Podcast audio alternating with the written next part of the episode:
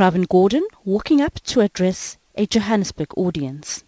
Ladies and gentlemen, comrades and friends, I should also clarify that uh, not all the Indians that come from India come to take billions out of South Africa. There's just a handful of them.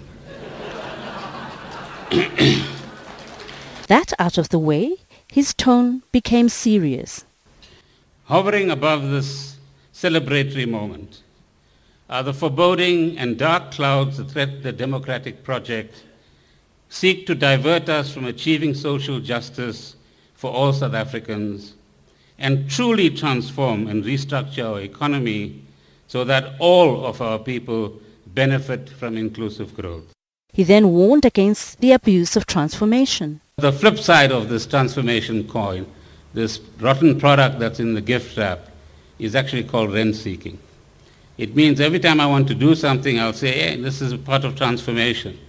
But in the meantime, what I'm doing is giving contracts to my pals and cousins. And that's also called transformation. And a lot of that is happening in our country in some of the quarters in which we have to deal with. Gordhan also warned of the economic effects of corruption. The most egregious threat to our democracy today is the insidious cancer of corruption. I cannot say it any more than corruption is anti-democracy. It is also anti-poor. On South Africa's growth pattern, he said we need to change course. That the way in which economies have grow, grown in countries like the United States or even in our own, that growth has created more inequality than equality. Thandeka Qubulembeki, SABC News, Johannesburg.